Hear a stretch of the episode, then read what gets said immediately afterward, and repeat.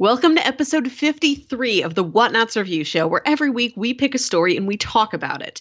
This could be a movie, a TV series, an anime, manga, comic book, audio show, all kinds of entertainment. We watch it, read it, listen to it, and then we come back here and we discuss it. My name is Melissa. it's very Sorry. exciting each and every week. My name is Melissa Wilkinson, and I'm joined, as always, by Kyle Springer. That's me. How's it, It is going? you. Yeah. I'm good. How are you this morning, Kyle? I am doing well. I I I think I s- I screwed up here already, and the uh, the social media thing. Well, no, that's no, it's not. Let me go back and fix that. And in the meantime, let's carry on the podcast. All our it's our social media pop-ups. They uh were we're not in the right spot, so I don't have those today. so I'm you and you're me. It, it's just that they're not showing up. No one knows who we are, despite us saying our names. it's gonna be impossible for, for them, even though they heard our names, to Mhm. figure out who's who. Oh, How's it going, Melissa? I'm good. You took a couple minutes to set up the technical side of things this morning, and I used that time to shop for fanny packs. Because that's what one should do with their time if they have extra, I decided. I wanted one. They're back in fashion. You can sincerely embrace them now. They're not just an ironic thing. and as a doughy Midwestern aunt, if anybody can rock a fanny pack, I think it's me. There you go. So it's about time I get one right and fresh for summer. Sounds good. Uh, I I was gonna try and make some segue about the ignorance of not having a a a fanny pa- pa- pack and the virtue of ignorance. Uh, there with that because what are we talking about this week, Melissa? we are talking about the film Birdman or The Unexpected Virtue of Ignorance, is a little subtitle there. There you go. This is a film directed by Alejandro G. Iñárritu, and this came out in 2014. you pronounce that way better than I w- w- w- would have.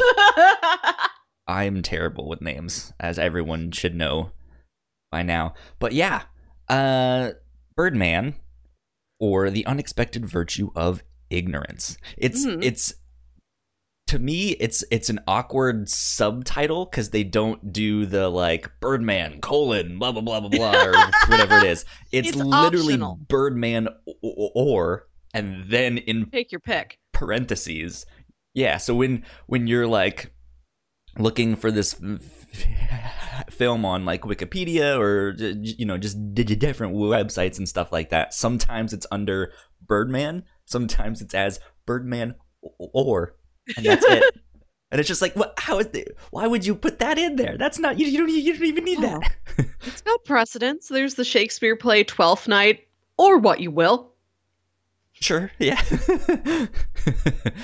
there you go. We watched Birdman this week. Mhm. Um, for those of you guys who have not seen it, uh, let's do let's do a little bit of a synopsis, and we can give our Yes. general impressions on this thing. This is a movie where Michael Keaton is playing, much like him in his real life, an actor that used to be a superhero in this huge blockbuster superhero movie franchise. And he stepped away from that. He didn't agree to do, you know, Birdman 4.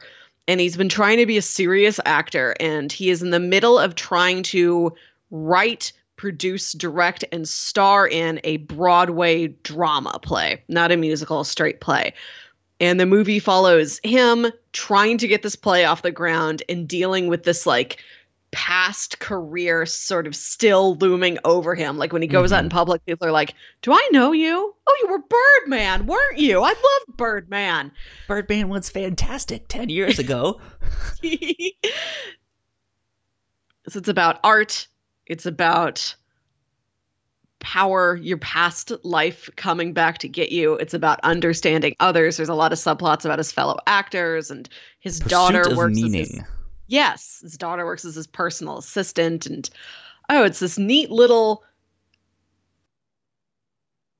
like a straight drama, but it's got this kind of fantastical element to him where he fantasizes about being Birdman, about doing what Birdman can do and flying around the city. Yeah, there's this magical realism to Mm, it. Yes. Things that shouldn't be happening are happening, but they're happening in the real world. Like this is not a fantasy world, and so it's it's it's it's weird to see. We don't know exactly if that's really how it happened. Um, not in like a oh Mhm. this is trippy and it's gonna be a mindfuck way, but just like stuff that is happening is often representations of Yes. things that he's thinking or things that he's feeling and stuff like that. So it's not necessarily actually what happened, but it's a metaphor or a re- representation of that, Mhm. uh, which is neat. Which that sounds Yeah. all artsy fartsy and stuff like that. Um, it is. I don't remember if this movie, I forgot to look up if this actually won anything, but I know this was like a big critical darling, and I know it was nominated for a lot of awards. let's at see. least. their Wikipedia page is huge. Mm, Uh, cr- critical. there's a lot to say about lot. this movie. Yeah, accolades. Let's see. At the 87th Academy Awards, Birdman won four Academy Awards Best Picture, Best Director, Best Oh. Original Screenplay, and Best Cinematography. Uh, Michael Keaton was nominated for Best Actor. Edward Norton and Emma Stone were nominated in Best Supporting Acting Great. categories, and it also received nominations for sound editing and sound mixing. Okay.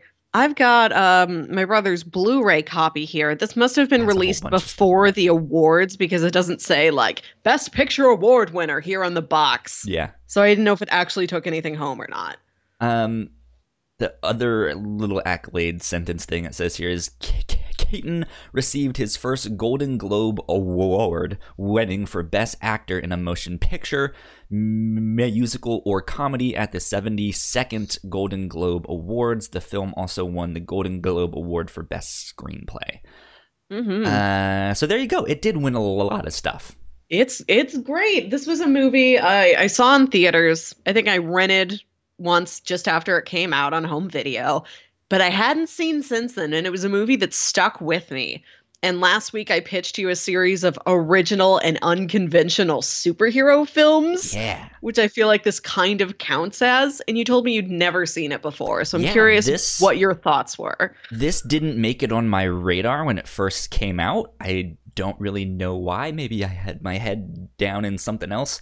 Mhm. Um, but yeah, it it never really caught my attention until after, and it was like a year or two after, and it's like, wait, what? You haven't seen this film? Why? Wh- wh- where were you? And I was just, I, I, I don't know, dude. I, it, you know. Um, Mhm. so it it's been on my list of I should pr- probably watch that film at some point. Uh, then you pitch it, so I was like, now is my chance. Mhm. Let's do it. Uh, and so that's what we did. We watched Birdman, and I loved it. Good. I'm I glad. thought this was fantastic. Mhm. It's so entertaining. Um, n- not necessarily related, but I happened to watch an episode of Harvey Birdman, Att- Attorney at Law. also, this weekend, I watched the first Oh, episode what a of that. good double feature. has has nothing to do with this, but I thought it was it was fun, funny that they're both named Birdman.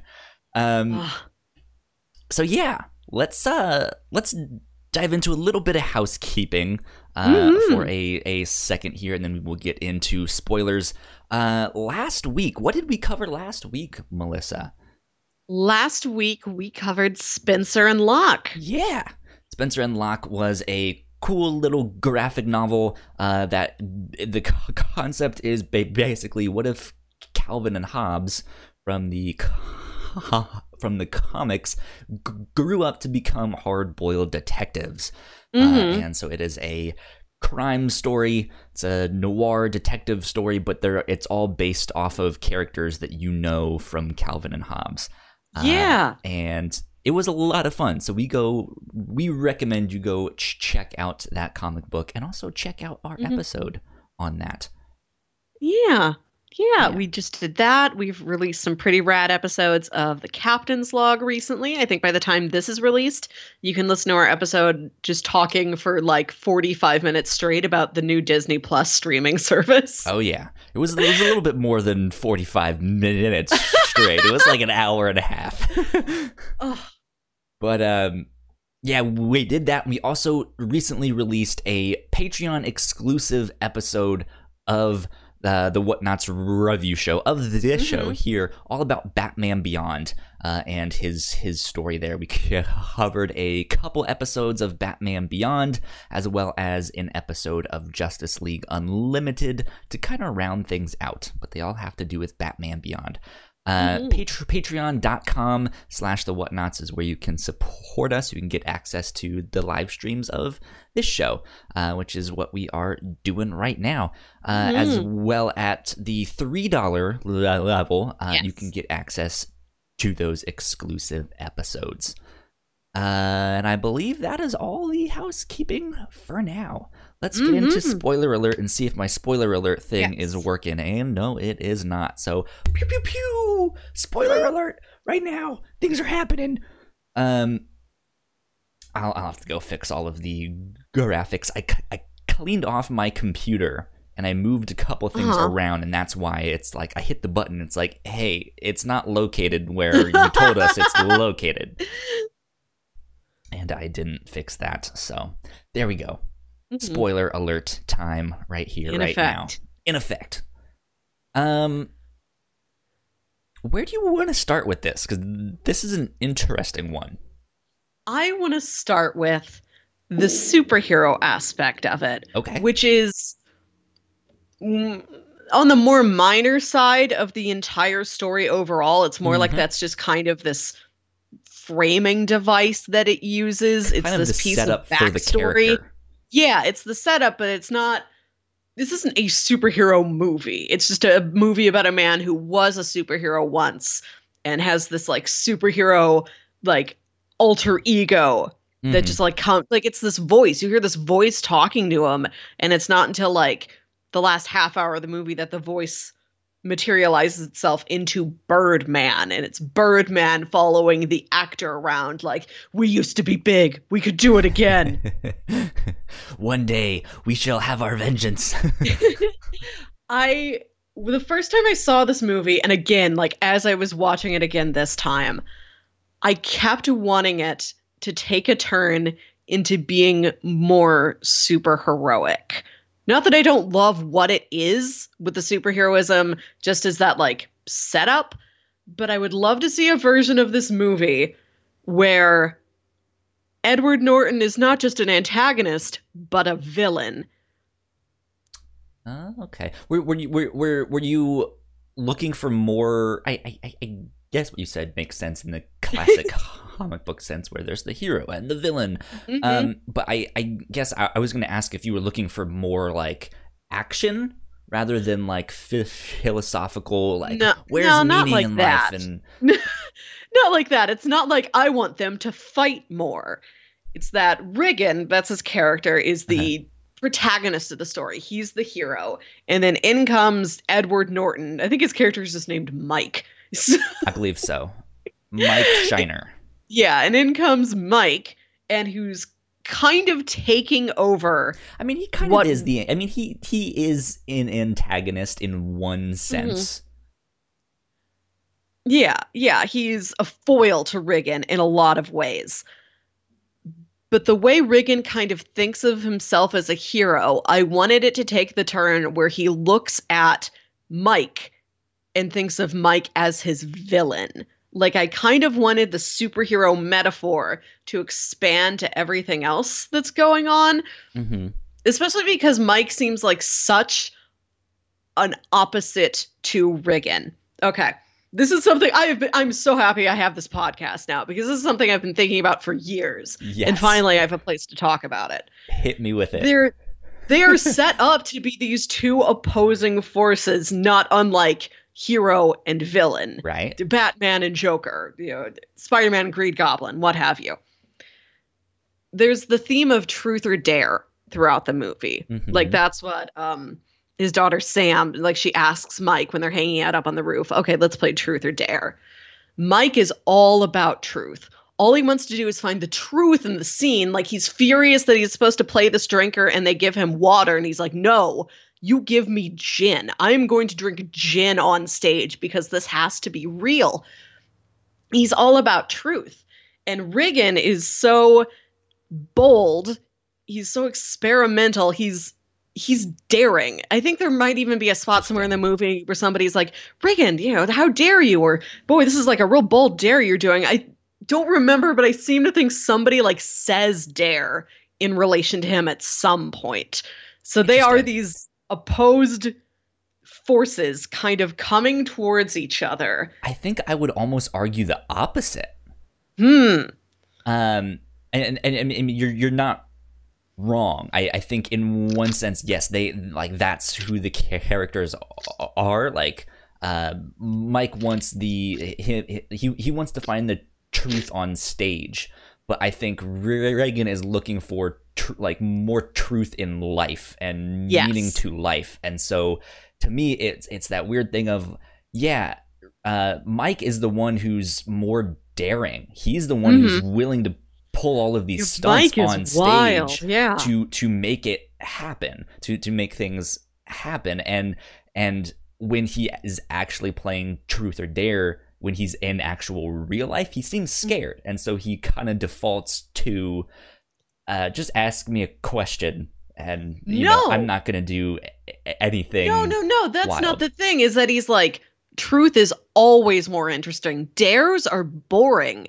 Ask Right. me a question. He's Right. not It's- chickening out. He's like, this is like the wilder thing for us to do. Ask me truths. Yeah, so I I I, I don't disagree with you there. I I think you're right, but it's this weird uh like I, don't know if dichotomy is the right word in in this character, but like this idea that he is it seems like he's one way on stage and the, the opposite way off this the Mhm. stage. And so that's why it's like you, you, you like you see him as this one thing and i was maybe initially going to argue them as as something or i did initially argue you for them as something else but they are both.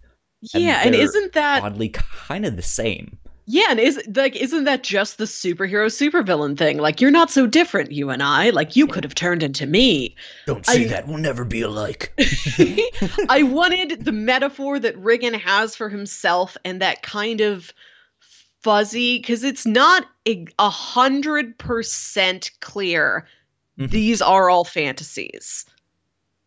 yeah I mean, it seems very unlikely that he is just flying around New York City and nobody does anything about it. Like that one's a fantasy. There are definitely are things that are fantasies, but I would not say that every fantastical thing is a fantasy necessarily.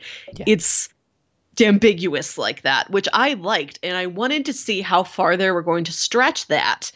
And if it would take a turn into, okay, you think he's just kind of you know, stressed out by his job and he needs an escape and he sort of pretends he has these superpowers because if he's stuck with this Birdman legacy hanging over him, you know, he might as well use it. You might as well, like, oh, well, Birdman can float, I can float.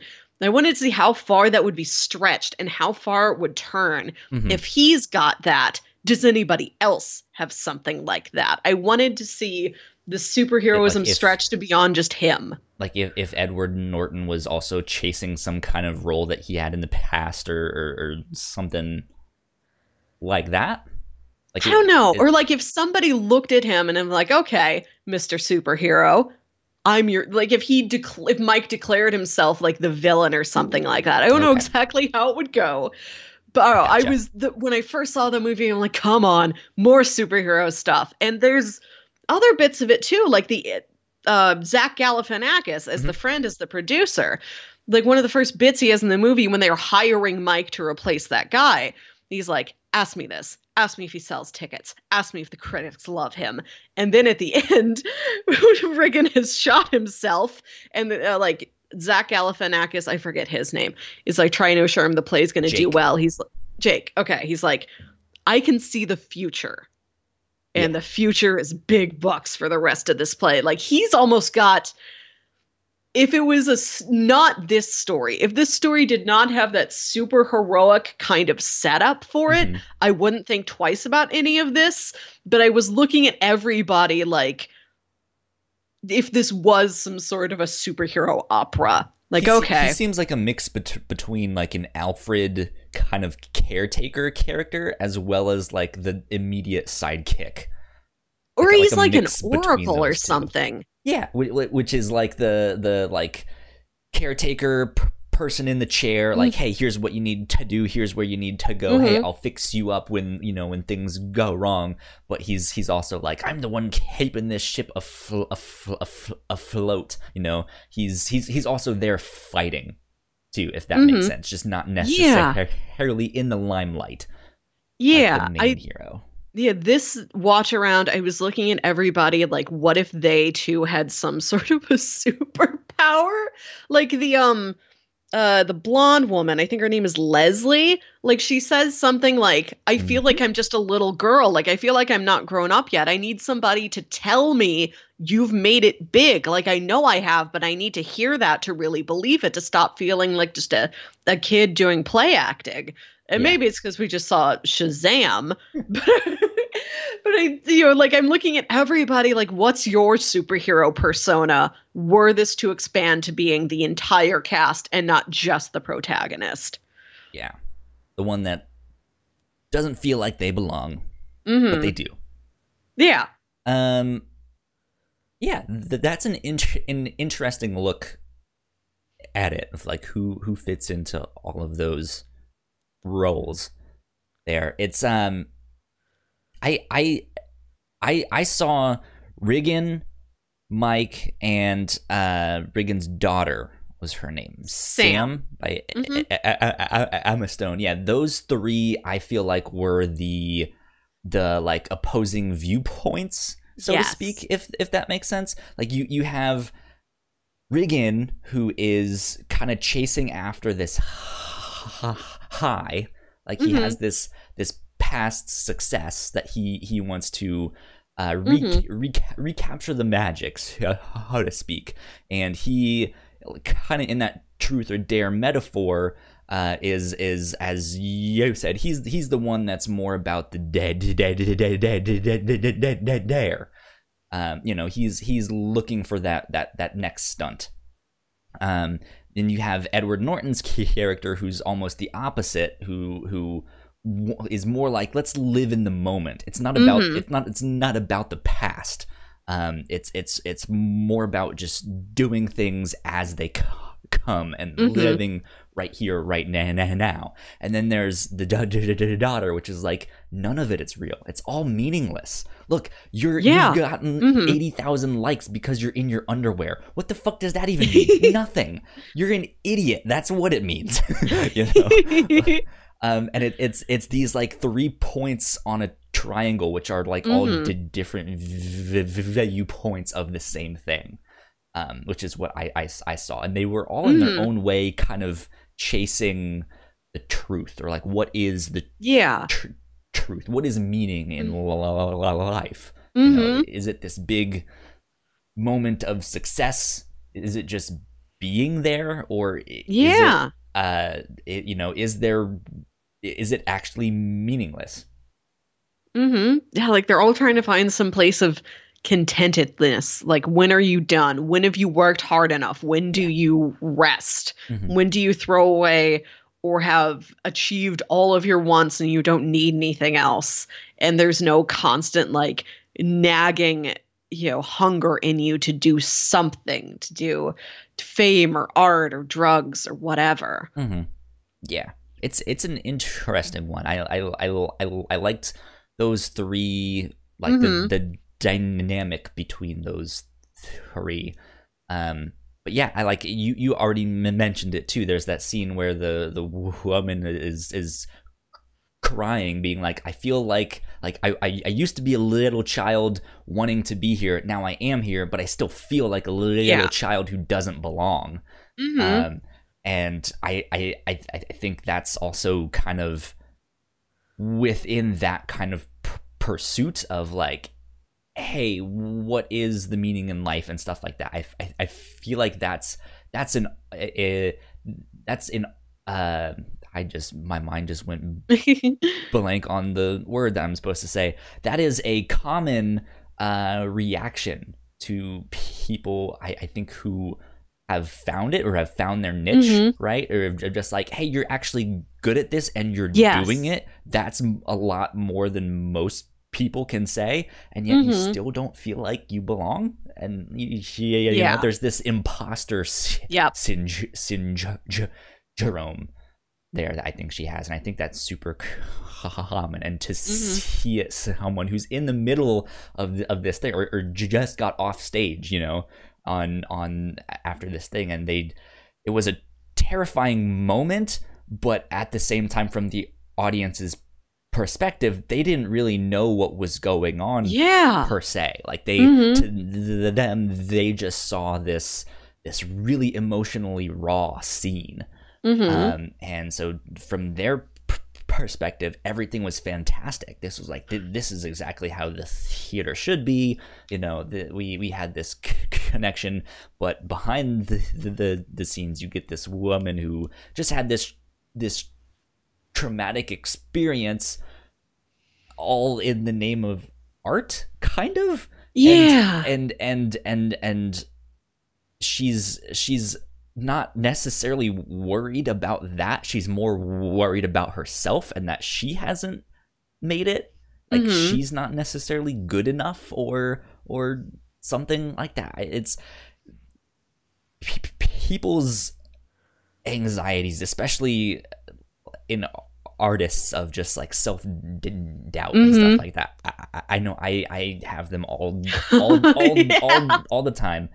Um, but it's it like it's it's weird and it's it's sometimes hard to follow of just like why are you why are you even thinking mm-hmm. about this like there's absolutely no reason for you and yet we still do that mm-hmm. strange yeah especially in her circumstance great scene though sorry yeah that. yeah i just know, especially in her sta- circumstances where it's really um Riggan seems like he's pretty good to his castmates. Like he's very stressed and he's very like kind of tense about the whole thing, but he's not like super bossy or super disrespectful or anything. It's really just that he's kind of in his own head and maybe mm-hmm. not always paying real close attention to anybody.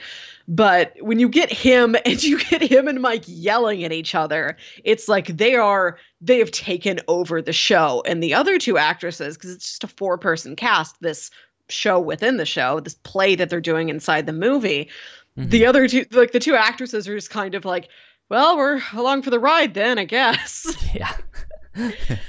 and you set me thinking. I I think the subtitle, "The Unexpected Virtue of Ignorance," kind of applies to the audience of the play itself uh-huh. because the audience seems like they're having a good time like there's all this tension about whether or not this play is going to take off but it seems like whenever we hear bits of chatter from the audience that they are enjoying themselves you hear laughter you hear applause they seem like they are getting what they are supposed to get out of this play except for and, maybe the first time that they do it when oh, things go horribly wrong and they're just like yeah. what was that yeah like maybe not the first time the one where mike just stands up and starts screaming that he was giving water instead of yeah. gin not that time, but like the other previews and the opening night, the rest of the times I feel like the audience is having a good time. Because they have no idea what's going on behind the scenes. Mm-hmm. they don't know what a mess everything is. They don't know that all these actors are a wreck trying to get this thing put together and they don't need to know. The you know, the actors don't want them to know. So the fact that that's taken out of the equation for them and they don't have to worry about it. It's not like the movie is saying like if only the audience knew like how terrible everything is and they're sitting there laughing and clapping like you know like the point of this is for the audience to have a good time and they do mm-hmm. because they don't know what's going on behind the scenes which which yeah is is an interesting thing because like oftentimes you want to connect with the Mhm. audience and have them understand like what you're g- going if if you could only understand maybe you would understand this character better Mhm. or something like that um which yeah that doesn't necessarily always play out the the way you would want it t- to right yeah Mhm. like you ha- you have this this ignorance if if if you're on that side of the c- Mhm. c- curtain uh so to speak um so yeah it's it's fascinating i want to talk similarly about the kind of relationship between uh i i guess critic in in, in the Yeah. audience in in that 'cause that's also a similar thing like Mhm. here like in in the movie there is uh the one critic i forget what her name was um Oh, Tabitha. yes tabitha dickinson i see it here Mhm. on on the thing um but she like there's also this struggle of not only like appeasing audiences but then getting a good review so that down the road Mhm. more audiences will come and Mhm. the thing is with critics or e- e- even like what we're d- d- d- doing here on this podcast is we're Mhm. dissecting things we actually are trying to like infer things that are happening behind the curtain Mhm. to maybe better understand it and something like that to some people they could care less about that stuff and it's like it's just a fucking movie. Who who who Mhm. cares? You, you know? Um and there's this i i, I like this not I, idea or backlash but this kind of notion that you don't need to pick everything apart. You can just sit there and enjoy it. You, you, you don't need to you know find the minute detail and find the meaning in in that stuff you know sometimes you just Mhm. need to sit there and watch it or some, Yeah. sometimes the movie is meaningless you know Mhm. it's the, it's the exact same li- li- little triangle that they they have there so i i thought that was fascinating Yeah, and it's uh, what Tabitha specifically has against this against this production because she told she tells Riggan, "I'm going to destroy this. I'm going to tear your play apart." Before Mhm. she's even seen it, before she really knows anything about it, because he is this big Hollywood actor who maybe hasn't been a big Hollywood actor in some years, but he is a household name more or less Yeah. still. And she's upset that he is just coming in there like trying to do a play and she thinks he's like you're not really doing this for the sake of theater for the sake of art. You just want to you know put on this little show for yourself and oh you know you wrote it and you directed it and you starred in it and it, kind of right. I, like he She- he is chasing this past success that he he he had and he he thinks he's maybe lost his time on the big screen but hey he can still make it on broadway and do something that way. he's not doing it he wants the play to be successful not so that he will be successful. He's wants the play to be successful because that's what he wants to do. It's not like oh if i could only get back in the limelight maybe this will work. It's like no i've always wanted to tell this story. I love acting. I want to direct. Like he is sincerely making an art project. And tabitha's looking at it like oh this is just your latest venture to get, you know, riches and fortune, and I hate you for it, and I'm going to tear you apart so that nobody else tries to do this. The vitriol Yeah, she is angry at him because of not what the play is or what he is doing now, but because of what he has done. And it seems like that's Riggan's whole struggle is that he wants people to stop thinking about him as old Riggan. He's like he cannot get a fresh start. He cannot be looked at. Only in the context of what he is currently doing. He is this huge past that he cannot shake off his shoulders. It's like this massive pair of wings stuck to his back. It can let him fly, but it's also so heavy. Yeah. Yeah, it's weighing him down, so to Mhm. speak, too. Um I wanted to move into like the way this was filmed. Yeah, we haven't even gotten into the technical side of it. Yeah. Um, because this is something you don't see very much of in Hollywood, or if you do, it's only for an extended like scene Yeah. rather than an entire movie. This looks like Mhm. it was like one single long shot.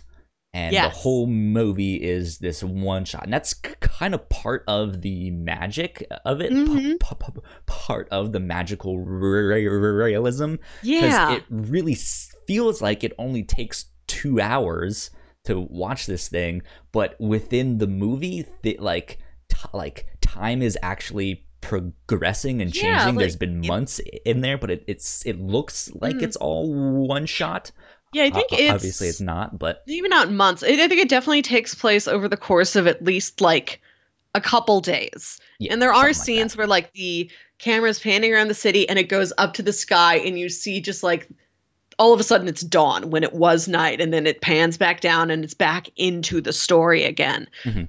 I don't know if another movie that does use these long shots like this also has it take place over that amount of time. I feel like if you're doing one long shots, you're also doing real time. yeah yeah because I, I like i i'm not familiar with if any other big movies really There use that is um The scene there that was I'm thinking of is uh, the hallway fight scene from Old Boy. Oh, I haven't seen Old Boy. It's, I was it's just one big long fight scene that g- goes on for five mi- mi- mi- mi- minutes, and it's ridiculous and it's fantastic. And I go ahead. No, I was saying I was thinking of the opening scene from Serenity. Okay. I think that's the most recent long shot I've seen. And then there's an Alfred seen that in a Hitchcock movie time. from however many decades ago called Rope. I think is, what that, the, one is. Is that the locked Yeah. r- room one? No, he doesn't do locked room ones. I think it's Rope, which is the one that is shot like this. It's all long shots like that. Interesting. I think that's the right movie. Uh, have you seen first season of Marvel's Daredevil show? I have seen Daredevil. Yes. So that hallway fight scene in Mhm. e- episode two is an o- homage Okay. to the the one in Old Boy, um, and and the original Korean Old Boy one, not the the one that Spike Lee made. That one's not as good. Sorry, Spike Lee. Um, but uh, yeah, like I I I really like that technique because Mhm. it really does make you feel like you are there within these cramped Yes. hallways behind the scenes of the play. But yeah, like I said, it adds to, to this magical realism Mhm. that you're you're seeing time change, but you're not at the same Mhm. time. Like th- th- it just within the simple act of them opening a do- do- door and going, you know, outside, the day has changed. It's the Yeah. next, it's the next day, even though it it looks like it's just two seconds and then they go out outside. It's fantastic. I love it. Um, there's a recent video game that d- d- does this.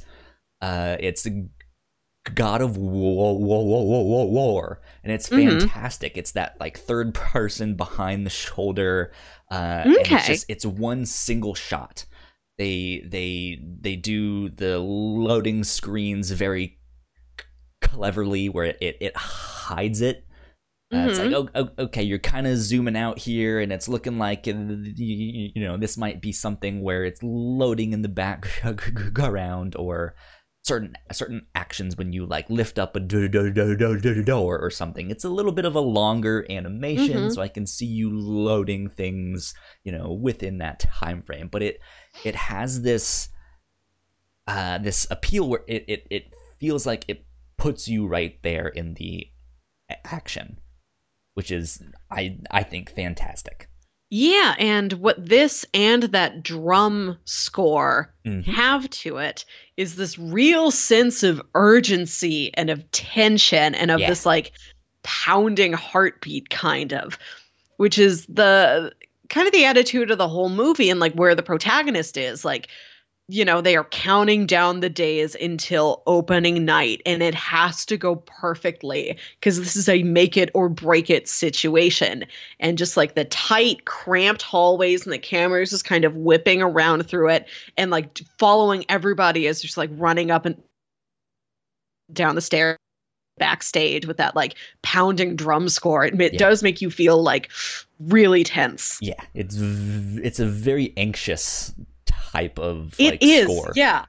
Mm-hmm. Yeah, they all this technical stuff makes it feel anxious, like it's supposed to feel. Yeah, I mean, because they they Mhm. are like that's the thing when when you're putting on a play and you you you you kind of need to get things Mhm. moving. You need to get things rolling. You need to change into your next outfit and change your makeup and do Mhm. this and move the, this set you know back behind there and stuff. And there's there's almost no time to stop, which is basically what the the way this was filmed made you feel like. Like there there is no time to to stop and consider this stuff. It's just Yeah. next thing, next thing, next thing, next thing. Mhm. This is a really claustrophobic movie, kind of. Good word. Like the the theater they're in has a lot of like really tight hallways and Mhm. tiny spaces, and there's like the scene with Mike and Leslie like under the sheets in the bed on stage. There's a lot of small spaces, and so much of this movie does t- take place inside that theater. And sometimes they go outside, but I'd say the entirety of this movie takes place within like two blocks of each other yeah, over a couple days. It's really compressed. yeah, very much. So you're not so. working with a lot of space, you're not working with a lot of time. The camera angles are always like really close. Like, you Mhm. know, when you feel like you're a part of the movie, you know, you don't have any elbow room working in this space. Like you are kind of crammed in there along with the Yeah. actors. And exactly. there's also that cl- like narrative claustrophobia of Riggan cannot get out from under his past. Like the pa- and like there's the counting down to opening night and making sure it goes well. There's like he's being compressed on both sides. Like he can't get out from underneath anything.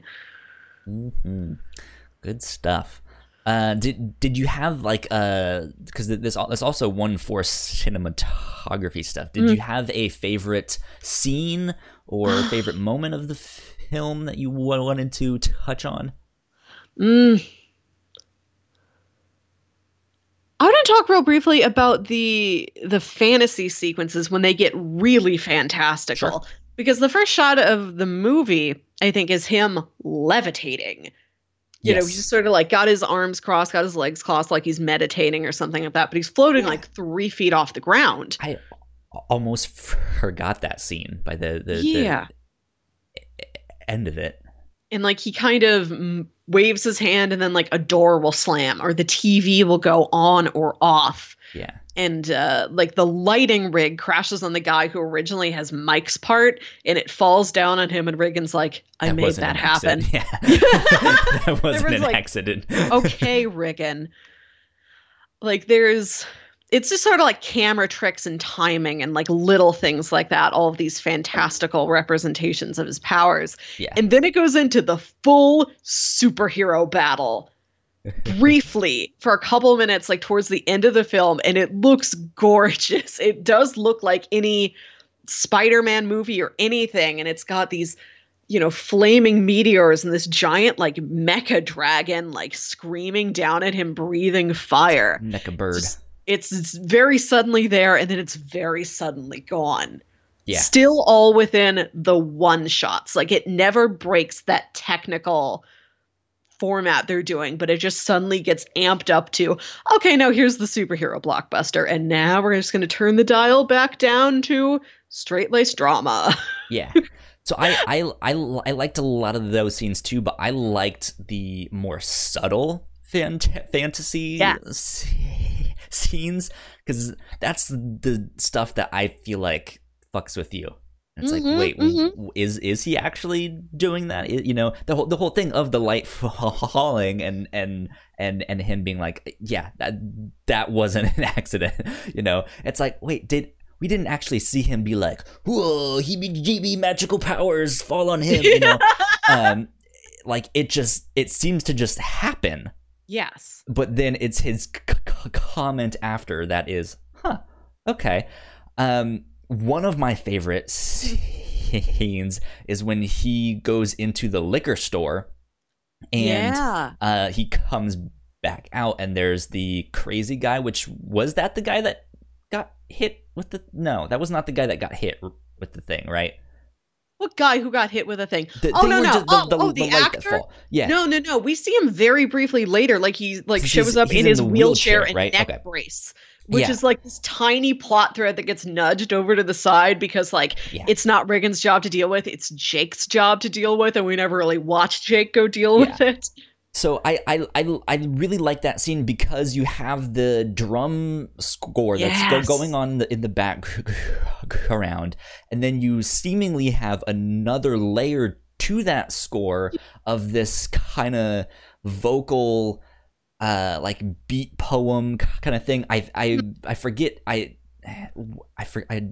I felt like that was a poem from something or from some other script, and I recognized it. Yeah, or if it's like a biblical, you know, verse or It something like that, or a famous like that, poem. and now is I- something. I can't think of any of the lines Yeah. he was saying in that No. scene, but like he he walks into the liquor store and it's it's it's beautiful. I've never Yes. seen a more beautiful little corner liquor store with all of those fairy lights and stuff Yeah, like that. It's it's it's literally magical. it's and- gorgeous. Yeah, you hear this stuff, but then he walks out of the building and you see that it's not, you, you know, just an audio track that's Mhm. ha- happening. There is someone out on the street Yeah. literally performing th- that poem or, or, or, or that v- v- verse, Mm-hmm. you know,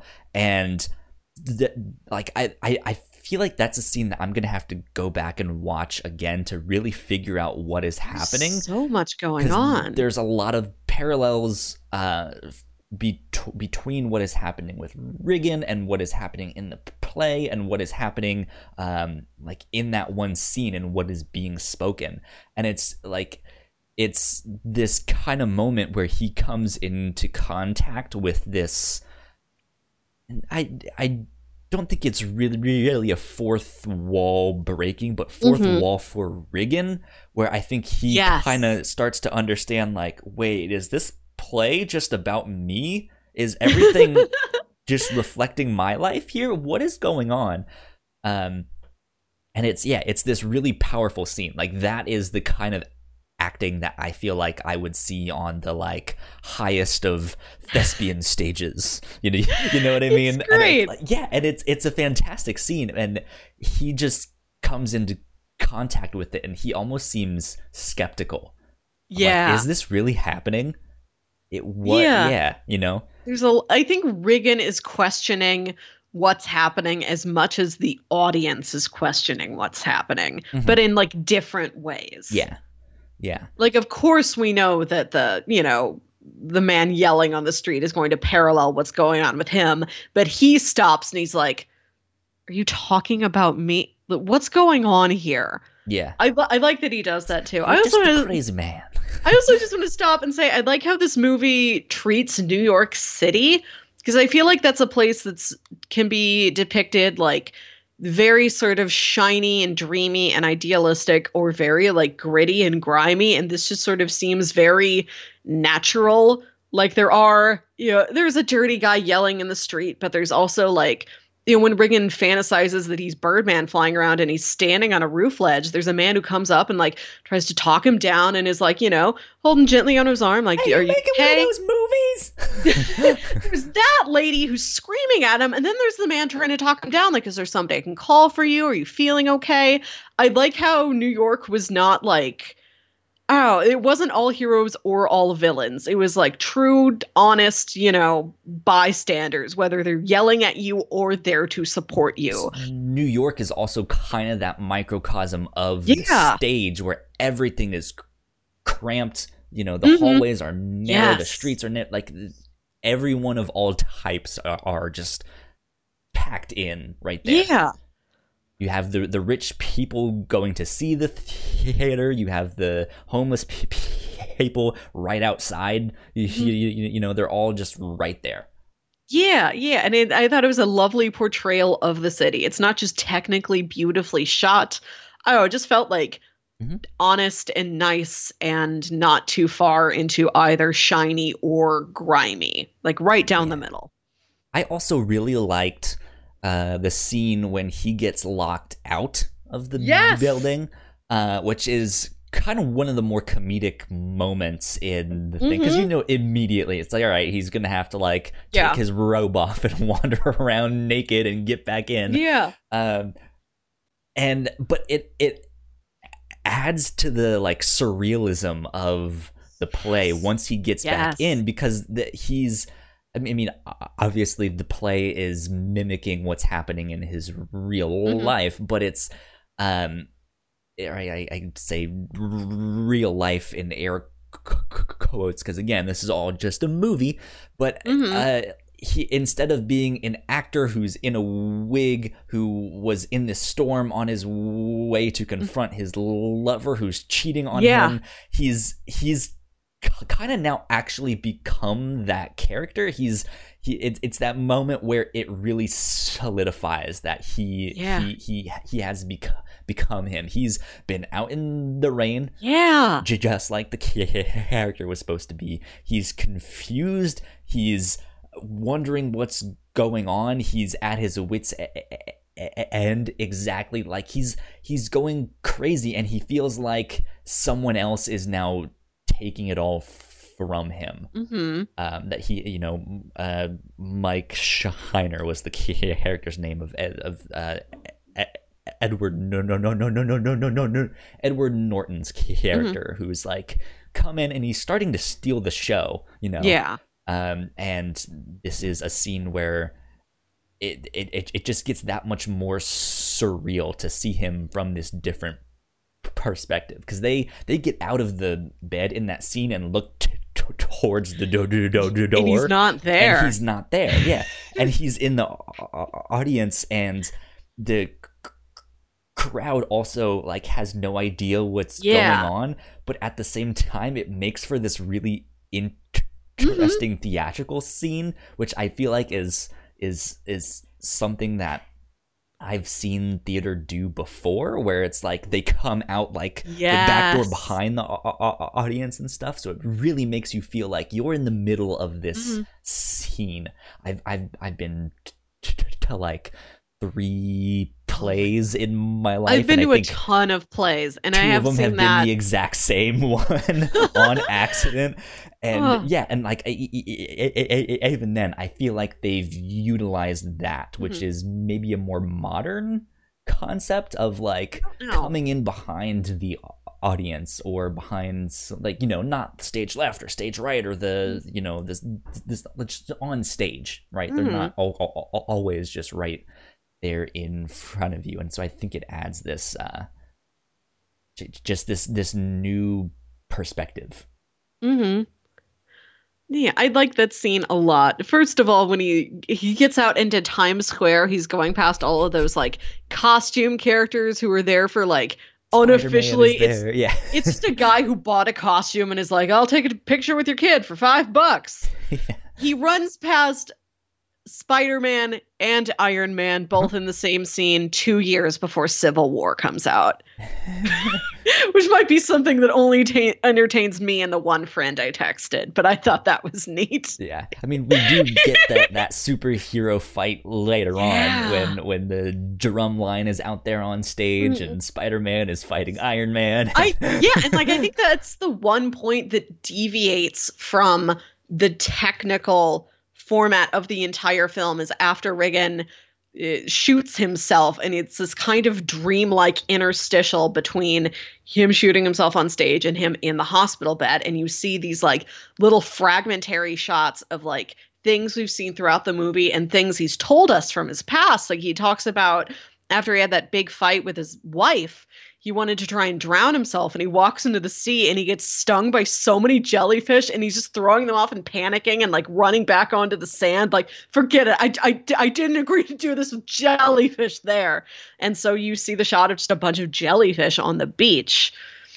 like that sort of dreamlike thing where like you know, it takes the people from out in Times Square and it puts them on the stage with him. Yeah. That's that's a neat break from it. That little dreamlike bit. It, yeah, I mean it's it's an- another one of those surreal moments because it's very chaotic and I feel like it's supposed to mimic how he's feeling. But yeah, it's, also, it's that like life flashes before your eyes when you're dying. It's like a Mhm. portrayal of that, but it's not like, oh, remember all the, you know, remember when my daughter was born. Remember, you know, yeah, it's when not I necessarily his memories. There's just all of Yeah. this like nonsensical stuff. Yeah, yeah. It's like the uh, I walked past a marching band on the street like two days ago, and that's Yeah. what I see before I die. Yeah. Um but I I so I you mentioned the jellyfish scene and stuff like Mhm. that. That was like the flashes of that cuz I think we also get one of those at the start of the film t- t- Oh, okay. Um and I kind of took that to be more of the thread of Sam. I believe that was her Mhm. name, right? Uh yeah. Um where her perspective is the everything is me- me- me- me- me- meaningless. This Yeah. whole uh like pursuit to make art is meaningless thing is is I, I think her her her thing. And it's like, hey, Mhm. there's real stuff out in the world happening. Our beaches are dying. The you know, there's this Mhm. this pollution and stuff because it, it looked kind of like one of those scenes and that's what i took it as Huh. of like oh there's these dead things that have washed up on the beach uh y- you know there's there's actual like world problems out there and you're concerned with playing a some fictional character like Mhm. that's not a real problem you, know uh and, and and so i was like okay that that's more of her perspective and him kind of thinking about that of just like hey is everything i'm doing actually meaningless is it no yes who knows you know? Mm-hmm. good scene though Mm-hmm. I I want to go ahead to what did you think about the ending? Did, did you have like a specific or just in in in general of like That final shot. Because we've been talking a little bit about how there's all these fantastical things in the movie Mhm. that are many of them are just sort of imaginary, but there's when you look at them, not everything is necessarily disproven. yeah Like uh the scene when Riggan is trashing his dressing room. And he's like he starts like physically like picking stuff up and throwing them. And then he's like power blasting. He's like you know shooting psychic waves out of his hands to like blow stuff off the walls. Yeah. Like there's nothing telling us he didn't do that which There's is the way this nothing really telling us that he didn't Yes. actually like pick it up and throw it or, or punch it you know? super it's very ambiguous. Like Yeah. nothing is really proven or disproven i mean like i said at the beginning like I, I don't think he went flying around new york city without anybody saying anything about it. So that one is like 99.9% of fantasy. But there's other things like smaller like more quiet private things that like you don't know. And the Mhm. final bit of the movie is he's he gets up out of his hotel uh, out of his hospital bed and he's standing on the ledge that's the last time you saw him and then you see sam come in with like a bouquet of flowers for him or something and she can't find him and she looks out the window and she has this almost like half a smile on her face. What like what did you interpret that final shot as? I it's uh it's it's one of those weird almost inception like things where you don't really know what happened at the ending because he did get what he wanted right? Like his Mhm. play was a huge success. Yeah. Um and so he he he reached that high but at the same time it was kind of at the expense of everything else. There's that Mhm. Thanos meme. What did it cost? Everything. Um and so eh, there's this idea that he jumps out the window hmm and we don't see what happened so we don't know which direction he went and there's either he killed himself because he he finally reached that moment and he knows he's never gonna get it again. It Mhm. cost him everything. Might as well just go out on a bang, Yeah. you know. Uh, or there's this idea that hey, he reached success, so he's he's soaring. He's Yeah. he's flying, which she I'm I yeah, Emma Stone looks down and she's concerned, but she's looking around like she doesn't see anything Mhm. though. So that's kind of my hint that I I mean it's it's still so ambiguous because Yeah. I, I it might even just be her smiling of her realizing that he found it even though she d- doesn't necessarily believe in it Mhm. if if that makes sense yeah it's it's I- i don't think you can say one way or no, another no, yeah, because. I, she does not look exactly like, oh, my father jumped out of this window. She does not look like that. She, you know, she's not pointed down. She doesn't look that horrified, and it's not necessarily like, wow, look at my dad up there flying. It's not exactly either of those. It's this kind of like wistful, like wondrous, slight smile yeah to her that is i think a little bit more indicative of the magic realism than the you know falling to his death i think it's more indicative of flight but again that's You don't th- know, that's and the if- one that i want to have happen that he Mm, grew yeah. wings and flew off you know? I i like that a lot. Like this is a story about how how much art impacts you. It- how much it impacts an audience member. Like he hasn't been in a birdman movie in uh, 10 or 15 20 years like a long time since he was birdman. But people are still like oh my god that's birdman! Wow birdman like imagine if michael keaton had done batman and batman returns and then really hadn't done anything since then would he still be batman to us today? Is i mean he still kind of is that. Mm, he's And so many more things though. Right. I i mean he's he's a fantastic a- act, a- actor and he's done a lot of things since then that have been fantastic but Mhm. that's still one of his most recognizable roles. And so that's kind of the meta narrative behind I like, I, that guess after meta the narrative movie, a lot too that it, it, it it's it's like yeah michael keaton in real life has found success after batman Mhm. but we we still recognize him as Batman. Mm. We're still like, oh, that's Batman. We we know Yeah. him as Bat, Bat Batman. So did he really get that success that he was looking for? Who knows? You know. I what I was kind of aiming for was that as much as we like Batman here in our world, the people within this movie love Birdman mm. just as much or even more, even if it was something that was just and it doesn't seem like a constantly rebooted and revamped and reinterpreted franchise like Batman is to us. Like Birdman was one trilogy a decade or more ago in this world of the film and people are still like, "Oh my god, Birdman! I loved Birdman."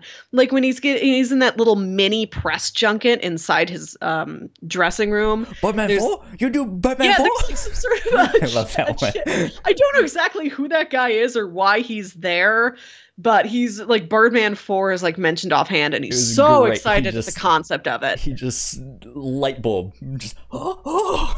Yeah, yeah. And so people feel the audience feels so strongly about that piece of art. Mhm. And art so strongly impacts the people who make it. Like Riggan, you know, Birdman is a part of him for real. Like he's got the voice inside his head is Birdman. We did that episode on Batman Beyond, which we were talking about at the beginning of the podcast, where it's revealed that Bruce Wayne inside his head refers to himself as Batman. And there's what I was Bruce thinking about when I was talking to this. Bruce, calling him Batman, and this is Birdman talking to Reagan, calling him Riggan, but the voice isn't Riggan's own voice, it's Birdman. Yeah. So that character, that piece of art made such a deep impact on him. Ultimately, I would like to believe that this mo- this movie could make it real and believable that if that has touched you that deeply, you can manifest it Mhm. If you have the spirit of Birdman in you, you can grow wings, you can have Birdman's powers. anyone can be Birdman. I think the movie is about like the impact that art has on you as an audience and as a creator. Yeah. And it's so wondrous. I would like to believe that it is more likely to have that kind of fantastical manifestation than to have a suicide. Yeah, that makes sense. Yeah. That makes sense to me. Um final question for you. Mm. I was looking at the Wikipedia article and uh I believe yeah, so it describes this as a black comedy. Like a Uh-huh. dark comedy. I wanted to know if you agreed with that or not. Because I don't know if I do. It's got comedic moments for sure. I don't know if it has enough of them for me to class. I don't know if I'd necessarily classify this as a comedy or as a drama. Maybe a little bit more on the drama side, despite you know the funny moments. I would say more of a d- d- Yeah. drama or like a psychological thriller, but comedy. yeah, no. it is like the lowest stakes psychological thriller. It's the lowest stakes, most fun psychological thriller you've ever seen. philosophical psychological thriller. I don't know, but but yeah, like e- even dark comedies don't have to be laugh out loud funny. yeah. is, is the thing. hmm It's drier. It's darker. It's stuff like, ooh, I don't know if I should be laughing at that. Uh, and and I don't, I don't feel like there was any of that in here. Like I even in, in a more theatrical sense of the word comedy. Like I mm-hmm. like I, I'm I'm thinking of like comedies versus tragedies. Yeah, well, think back again to Shakespeare. Like, it's Yeah. a comedy ends with a wedding, a tragedy ends with a death or a murder or a suicide or something like that. So, I guess if you take that old school definition, this is more of a a, tragedy. drama. I feel like yeah, yeah, yeah, it's a tragedy. but it yeah so I- don't not that i'm trying to sit here and debate the merits of the accuracy of Oh, no. wikipedia but, uh, but no, that's an interesting thing to talk about. Like, how would you pitch this to somebody? Because I originally pitched it to you as an unconventional superhero tale. Yeah which is not definitively what it is. This can be viewed a lot of ways, and that's my favorite lens to use. mhm. There might be somebody who looks at it like as a very dramatic comedy or as a very comedic drama. You know, if they come from a different background or if there's Sure. different parts of the movie that they like most, the super heroic part of it is what I like most. So that's how I pitched it to you, and that's how I think about it. yeah um what what other things might you recommend to someone who enjoyed this Hmm. Uh, I- what do you have? I was gonna say um, the episode that we just did on the review show here, Perfect Blue. Yeah, that's what I was gonna say. This is like a direct meeting of Perfect Blue and the artist.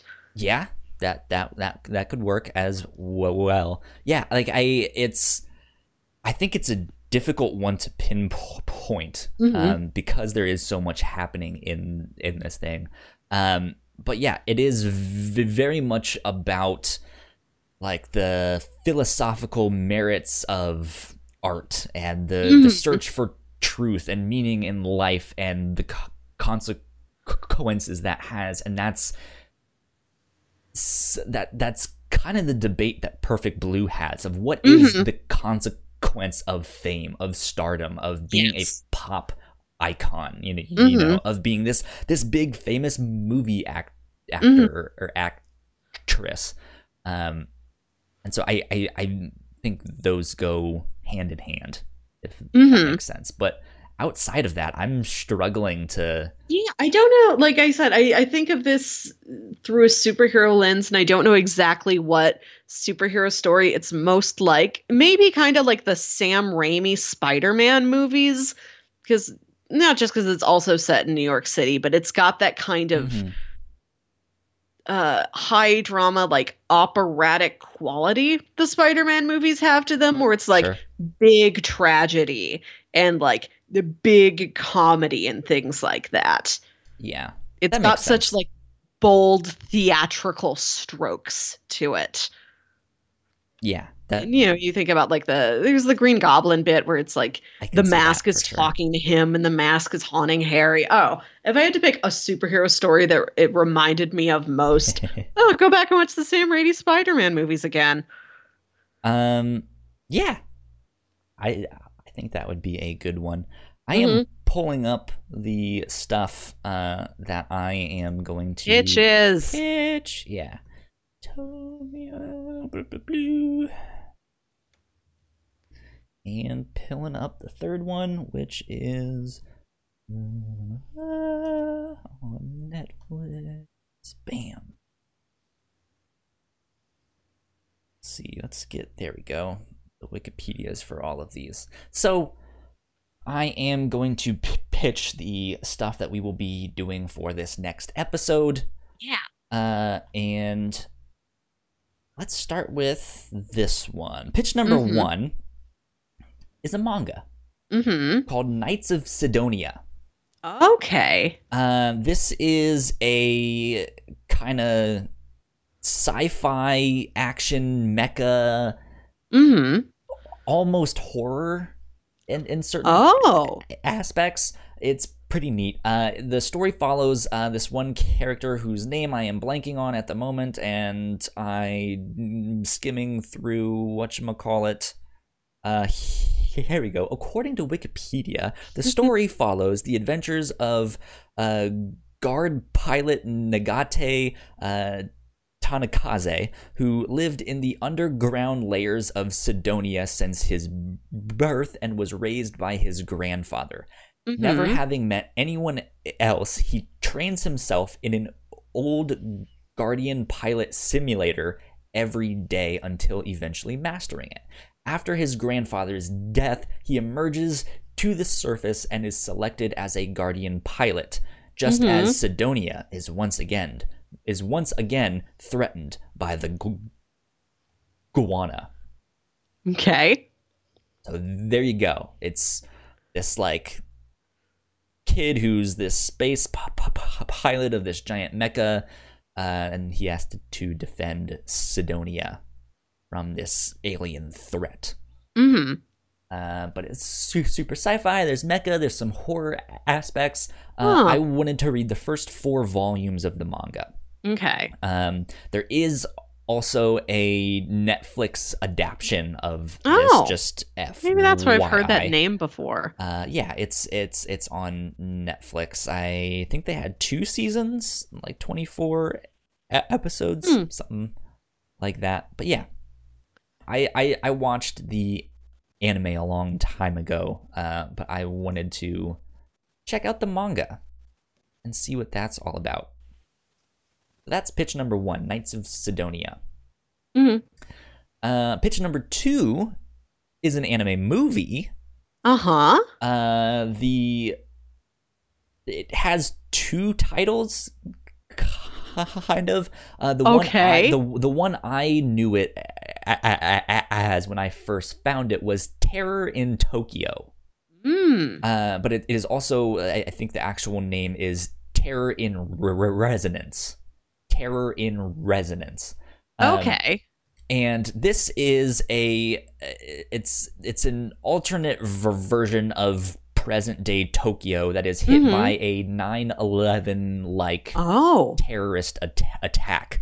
Um, and the only e- evidence of the culprits is this cryptic video that they uploaded to Oh. the internet, uh, which sparks paranoia and all that stuff. Uh, there's a big uh, like search to go find them and figure out who they are and Mhm. and stuff like that. In in in this though, you get both of the perspectives. It's not just we have no idea who it is and we're trying to figure it out, but we see the cops investigate, but we also see the perspective of the terrorists of Mm. of the people perpetrating this uh, thing, and it's it's kind of an interesting one. Uh, there's Okay. a lot of cat and mouse kind of detective stuff. How would you like what as well. genre would you put it this in? Is it more just like sort of a, a crime mystery sort of thing? Or is it like a political thriller? Less political Okay. thriller, more like mystery, crime, psychological th- thriller type All right. of thing. Uh, but it is also, um, it's directed by Shinichiro Watanabe, uh, who is very famous for doing Cowboy Bebop and Space Dandy and stuff like that. And we also covered Kids on the Slope. Um, Oh, that's right. yeah, I did, forgot he also did did that, one, which is one of my favorite ones. Yeah. A lot of his stuff is very influenced by music, um, and he Hmm. often collaborates with Yoko Kanno to do the music. Uh, she's in a band called the Seatbelts, which did the Mhm. music for Cowboy Be- Be- Bebop. Mhm. This one less focused on music. However, the music is still really good, uh, and it is more of like a like a techno electronic Okay. type of thing. So there is this like urgency to you, you, you, know how we, we Mm. we talked about the drum beat makes you very tense and Yeah. anxious, and this I think kind of gives you the same feeling in a different aspect of just like it, it, it is this like c- c- constant pounding of this electronic stuff if that makes sense Mm-hmm. who knows but it, again it's a lot less focused on the music despite me talking about it Mhm. now so that's pitch number two terror in tokyo or terror in resonance Mm-hmm. both both names work pitch number three is a netflix original movie uh, or at least one that they have the rights to to stream um, it is a spanish crime film Oh. called The Warning. I think I pitched it on here before. I don't remember if I have I don't not. recognize this. So this is a crime story, uh, Mhm. and there is this guy who's been investigating these two murders that happened in the pa- pa- past, and he discovers a connection between them. Um, Mhm. Besides that, they happened at the same place. He's he's basically figuring out that there is a pattern, and it is based Mhm. off of this formula, th- this this algorithm that he's come up with, and so he's figured out that there's going to be another one happening, and he's trying to stop it from happening. Um, and it is a, I, I believe in Spanish it is called uh, el aviso, which I believe is Mhm. the warning. That sounds like it checks out. Uh, so there you go. That's all I know about that one. It's been on my Mm. Netflix uh, list for a while, for a while, and I thought, why not? Let's just pitch pitch that one. Okay. So that's pitch number three. Pitch number one was Knights of Sidonia, volumes one through four. Mm-hmm. Pitch number two was Terror in Resonance, and pitch number three was The Warning. What are you feeling like? I am really intrigued. I'm really intrigued by Terror in Tokyo. Sounds good to I- me. I like the other stuff by that creator.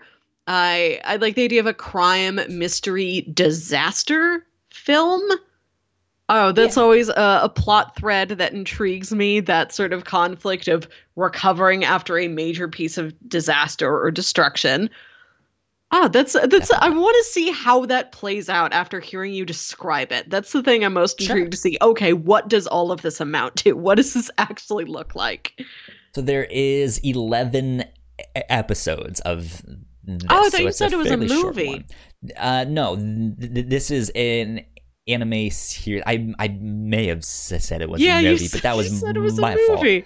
Uh, no, it's it's an it's an 11 episode anime. Uh, so a little bit longer than a m- movie, but uh, they're all okay. 20 Where'd you find this at? episodes. Uh, I I watched this a long time ago.